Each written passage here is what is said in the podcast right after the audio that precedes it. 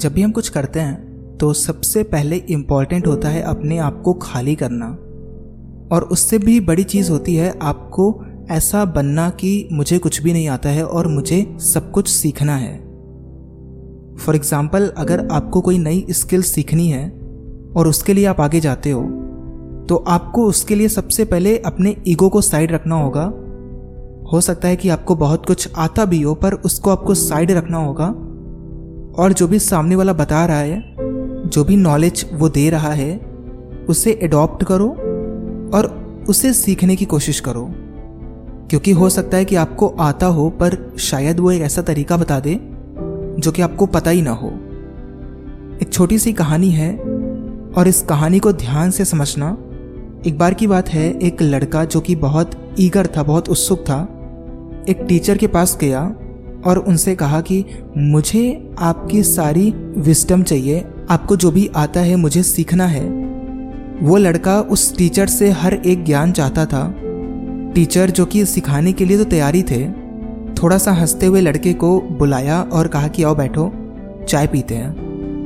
Teacher ने एक cup उठाया और लड़के के सामने रख दिया और उन्होंने चाय की केतली से उसमें चाय डालना शुरू कर दिया।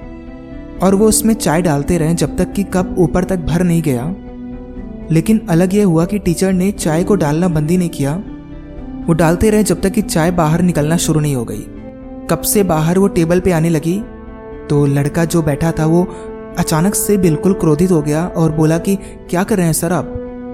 आपको दिख नहीं रहा है कि चाय कप से बाहर आ रही है? चारों तरफ़ फैल रही है? और इस समय टीचर के चेहरे पे एक अलग ही स्माइल थी।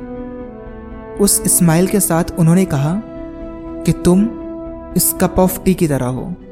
ये चाय का प्याला तुम हो। तुम्हारा दिमाग भरा हुआ है तो उसमें कुछ और आ ही नहीं सकता। अब अगर मैं इसमें कुछ और डालूँगा तो वो बाहर जाएगा। और जो बाहर जाएगा, वो वेस्ट हो जाएगा। इसलिए पहले जाओ और अपने माइंड को इम्पटी करो, खाली करो। लाइफ भी हमसे यही मांगती है। वो भी यही कहती है कि अगर कुछ सीखना है अगर कुछ नया करना है तो आपको पहले खाली होना पड़ेगा। अपने आप को खाली करना पड़ेगा। अपने माइंड को खाली करना पड़ेगा। क्योंकि जब तक आप इम्पटी नहीं होगे, आपके अंदर कुछ आ ही नहीं पाएगा। तो सीखो, क्योंकि लाइफ में कोई लिमिटेशन नहीं है। सीखने की कोई लिमिट नहीं है। पर आपको खाली होते रहना पड़ेगा और जो भी डिस्ट्रैक्शंस हैं, जो भी बेकार की, फालतू की चीज़ें हैं, उनको हटाना पड़ेगा।